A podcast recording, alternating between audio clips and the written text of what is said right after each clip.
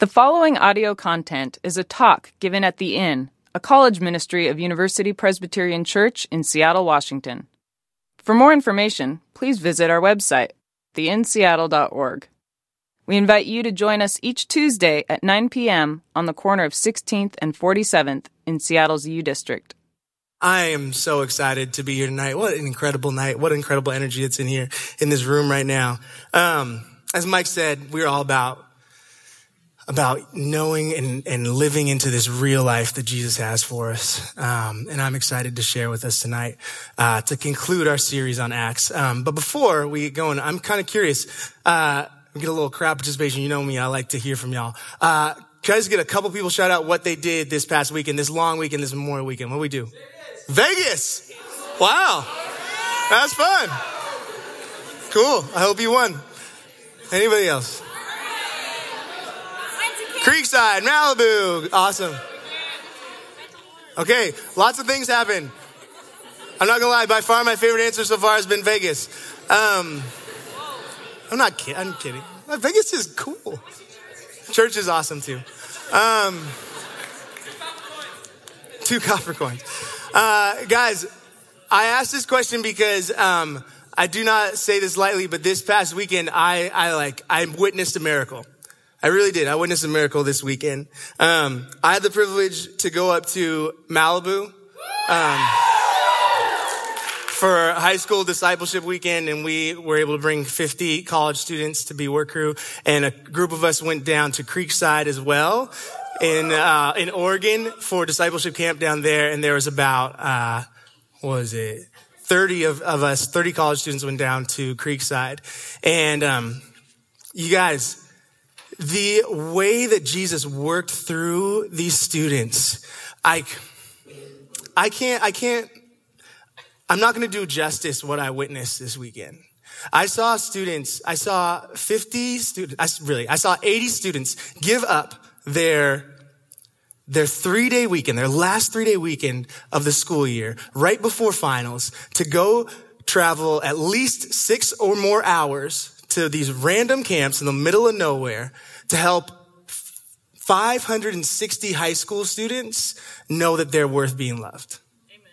It's incredible. I don't, I don't understand why that would happen. I don't get it. Y'all are crazy, and I'm so proud of you guys for doing it. But it was a miracle. I saw students wake up at dark thirty in the morning, like five thirty, five o'clock to six a.m., waking up, going to work at those hours, working until nine p.m. that night, some of them, with an hour break for themselves at the most, maybe during the day, and then maybe some breaks for lunch and dinner. And they did that all weekend. And you know what's crazy is if that was me, I would be complaining and frustrated and tired. And what's crazy is throughout the weekend, you just saw their joy and excitement just build and escalate and get bigger. And you saw them be more excited about what they were doing, about what Jesus was doing. It was a miracle. There's no, nothing short of a miracle. You guys, I, I've had the privilege of being here for the last four years and throughout on, on staff in this position as a student leadership coordinator and now an associate director. And I've gotten to witness countless, countless miracles. It's incredible. And as we've gone through the book of Acts, we have gotten to see the way that when Jesus left us his Holy Spirit, the way that we lived in to his Spirit and what he called us to do. And, and tonight, um, we're looking at this idea of acts of faithfulness. And our text for tonight is, is John fourteen twelve through fourteen. And, and in that text, it talks about Um, Jesus is, is, is, is about to go to his death, and he says to them, hey, he says to his disciples, I'm about to leave you. I'm about to leave you. But this is my promise, that you will do greater things than I have. You will do greater things than me. And that is what we get to see. That's what we've been studying throughout the book of Acts. As we've looked at who we are becoming as a community, we've looked at the book of Acts. We looked at the early church, these people that were living life right after Jesus had died, resurrected, and gone back to heaven and given them their Holy Spirit. And we are seeing them do these greater things than he did. And what's crazy is, what's crazy is the book of Acts does not end, because we are still living it out. And the miracles that, that I have gotten to see and, and the miracles that I witnessed this past weekend are all flowing out of Jesus, what he's done for us, what he's doing in this world, And it's a con- continuation of everything we've been looking at over the last nine weeks. And I'm so excited for us to kind of wrap up this series and, and send us off into summer. But before we get going, uh, I'm going to pray for us. We'll keep going. Father God, thank you so much.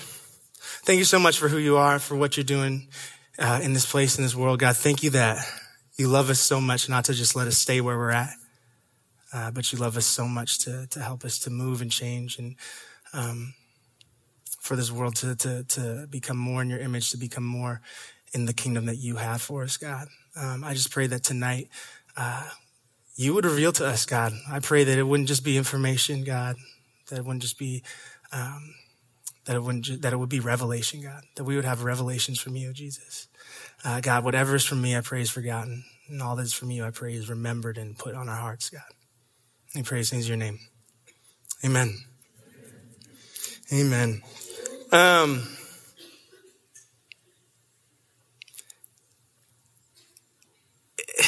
today, I'm not gonna lie to you. This has been a really difficult talk to write. Like I said, I was in Malibu this past weekend and there wasn't a lot of time to write. And, and, and this today, I was sitting in the car with Brooke and, uh, and I was like, I was like, Brooke, I'm feeling like sad and I'm feeling all these feelings that I think other people are feeling. It's making me sad. And I look over and I'm like, that's empathy, isn't it? Dang. I am feeling empathy. But it's true. As goofy as it was that I couldn't recognize it, that's why I was kind of in a bummed out mood all day. That's what it was. Tonight is bittersweet. I'm going to be honest. We have, we just celebrated our, our interns and our seniors that will be moving on. That won't be here every Tuesday night. And that's sad. And I want to thank you all. All you seniors, uh, Mike reminded me today that I started working here in this capacity four years ago. And y'all are my first class that I've seen through. And it's hitting me. And I'm really thankful that I've gotten to do this with you. And I'm so excited for you, for your future and what God is going to continue to do in you and through you. Because he's done amazing things over the last four years. It has been incredible to be part of. And I'm really excited for the foundation that we've set, that we've laid down, that I get to be part of as we walk forward over the next couple of years with our next group of seniors and the seniors that follow after them and the seniors that follow after them.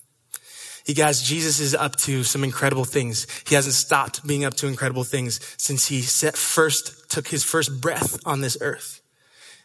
It's phenomenal that we get to be a part of it. Let's bring up that text. Oh, it's not Acts. It's funny. Uh, I preach, we're going through Acts, right? And today I went into, walked into Herkimer. You guys know Herkimer? Yeah. Herkimer is a local coffee shop that all the Christians go to. Um, it's the best. It's awesome because like the people that own it, they, they aren't Christians, but we go there all the time and they're super friendly and it's awesome. And, um, and you can always find someone who like goes to the inn or goes to church around here that's in Herkimer. It's wild. And so I was just like, I was trying to write my talk and I walked down to Herkimer to get some tea because I don't drink coffee. And, um, I walk in and three of my friends, one of my roommates and two other friends are sitting there and they're like, hey, what's up? What you up to? And I'm like, honestly, trying to put together this talk for tonight. I don't really know, um, where it's going to go. And, uh, and one of my buddies looks over at me. He's like, hey, Thurt, you know, what's a good idea is, um, you know, the red letters. And for those of you that don't know, the red letters is just in a particular version of the Bible. Whenever Jesus speaks, they change his words to red. So, you know, it's Jesus. Um, Because they think we're dumb. I don't know. Um, it says Jesus said, and we could figure it out. Um, but I digress. Uh, he's like, you know, looking at the red letters is usually a good idea to preach on. And I was like, well, we're finishing up a series on Acts, so no real red letters in that one, pal. Um, But it hit me, it hit me, it hit me that everything that happens in the book of Acts, everything that, that the disciples do, everything that the apostles do, that the people that are called to go spread out the word of Jesus, to spread out the, the truth and the gospel, the good news of who Jesus is, everything that we read about in the book of Acts comes from one place, comes from one person, and it comes from Jesus. And we talked about it the very first night here. Uh, this quarter, Voy talked about the fact that they were given the Holy Spirit, and because they were given the Holy Spirit, they were called to go out with the presence of Jesus in them and change the world, right? And so it hit me, it hit me today that yes, I'm closing up this series on Acts, but the most fitting thing to do would be to look at the words of Jesus, because that is what gives us the power to go out and continue the acts of the followers of Jesus. So we're going to look at the words of Jesus. Ooh, look at that. It's a miracle. They changed it to John. Holla. Um, so John chapter fourteen, verses twelve through fourteen. John, Jesus is about to go to his death, and he's talking to his disciples, and they don't fully understand what's going on. He's trying to explain to them. And we pick up in this story where he's having this conversation uh, and, and he's trying to explain to them all the things that will be happening. He says, "Very truly, I tell you, whoever believes in me will do the works that I have been doing. And they will do even greater things than these, because I'm going to the Father. I'm going to be with God in heaven. And I will do whatever you ask, whatever you ask in my name, so that the Father may be glorified in the Son. You may ask me for anything in my name, and I will do it." Can we get up the uh, the message version there? I love, love this. And my guy Eugene goes, shout out to S B U. What up? Eugene Peterson went to S B U. I also went to S B U. Makes us both very smart. I don't know if that's true. Believe me, I am in my, I am in my Father, and my Father is in me. If you can't believe that, believe what you see. These works, all the things that I've done, all the things that Jesus has done.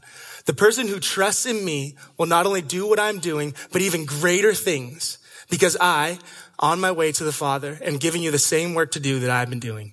You can, you can count on it. From now on, whatever you request along the lines of who I am and what I'm doing, I will do it. That's how the Father will be seen for who he is in the Son. I mean it. Whatever you request in this way, I will do it. This passage is awesome. And what hits me the most as we look at closing up the book of Acts is that little phrase where he says, "You will do even greater things than I have." That seems ridiculous to me. Makes no sense. Why? Jesus is God in a bod.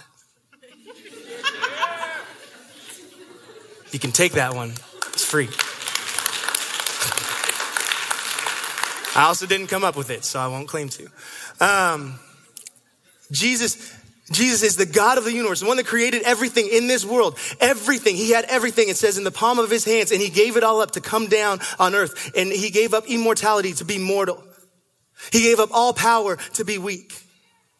He gave up his position at the right hand of God to be here with people that are sinners on this broken earth. Jesus did great things, starting with being born. And then, and then he taught people in his name. He rose people from the dead. He gave sight to the blind. He walked on water. He helped Peter walk on water.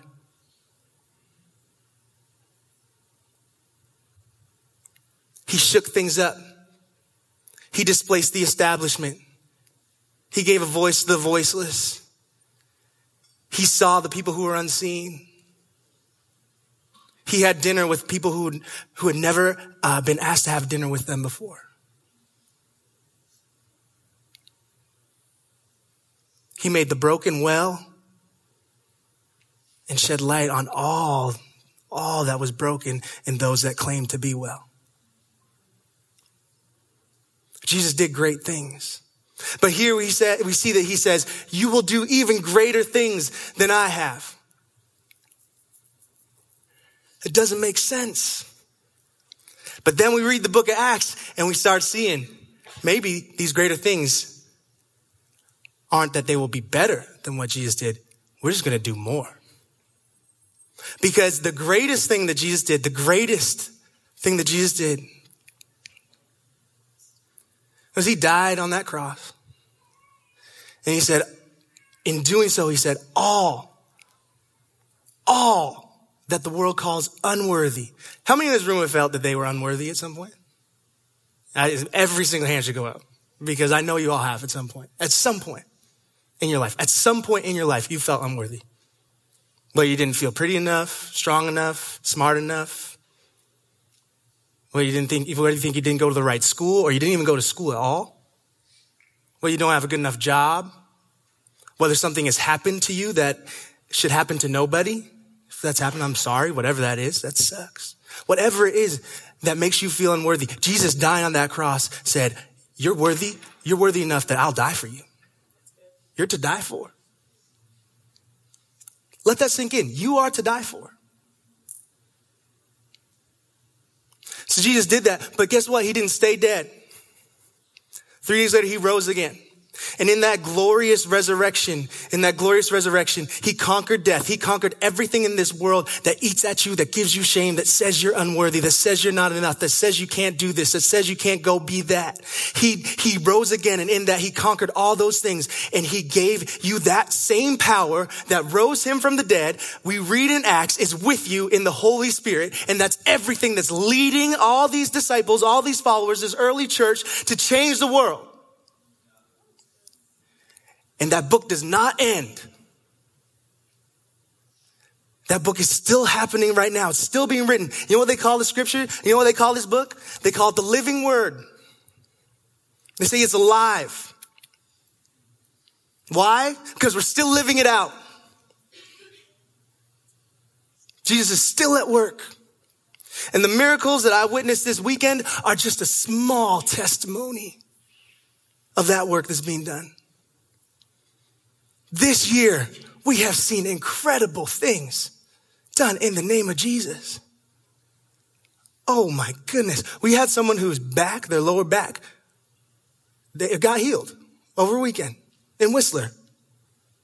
How crazy is that? We have seen students get baptized. We, this is the, this is my favorite thing that's happened. We have students who swore they'd never step foot back into a church, that have come here and said, you know what, I felt like I never had a voice when it came to Jesus, but but he he's telling me that I do. And I feel like I, I, I, I'm seen and heard here. That's incredible. That's incredible. People that have been hurt by this place, by the Inn, they've been redeemed, they've, that, this, that relationship is being redeemed and reconciled. That's a miracle. That is a miracle. This room, at the beginning of, oh, let me go back further. When I got hired on here four years ago, let me go back even further. Wow.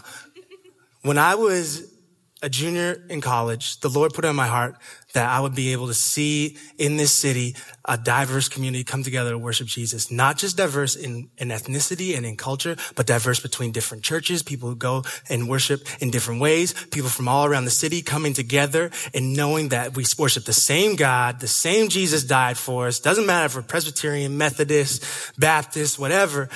Doesn't matter your color of your skin, where you grew up. Doesn't matter what you did on a Friday night. That same Jesus died and rose again for you. I had a dream. I had a hope that that would be a reality.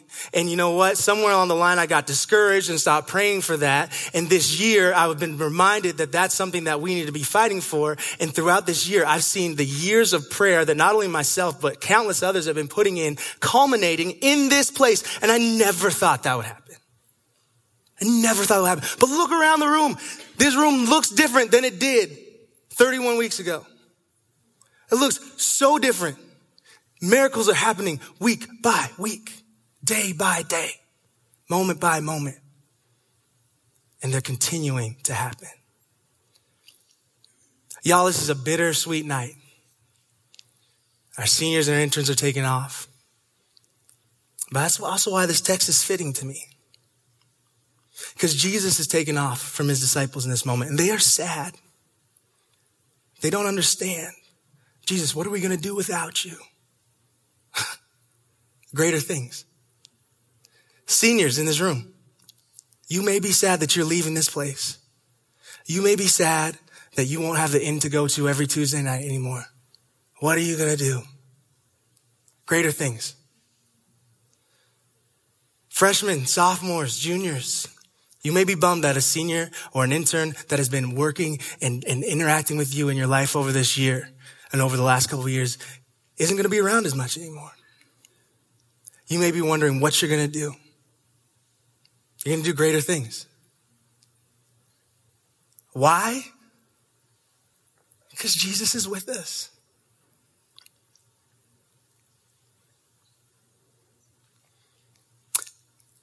I want to give a shout out to Lexi Webster.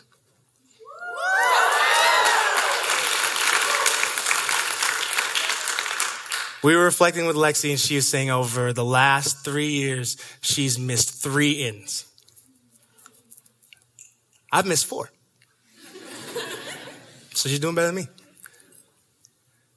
And this isn't to say, oh, being faithful means showing up every week. This is to say, even though Lexi's been really faithful here, the things that's gone on in her life, the ways that her life has changed, the way that her life is moving, is not just because she has been faithful to show up. It's because Jesus has been faithful to her. Right? You guys, I have no doubt, no doubt that we're going to see God's kingdom come more and more, and that you are going to go out and be successful from this place. And why is that? This is why. I have a mentor. You guys maybe heard me talk about him. His name is John Perkins. And we asked John one time, what's success mean to you? And he said, success by the world's standards uh, means accomplishing your goals or making a lot of money or doing X, Y, and Z. But he said, success in God's eyes is faithfulness. It's being faithful. You're called to something, show up, no matter the outcome, and see what God can do. And you know why that is so, so important? Because when it comes to faithfulness, it's not up to ours.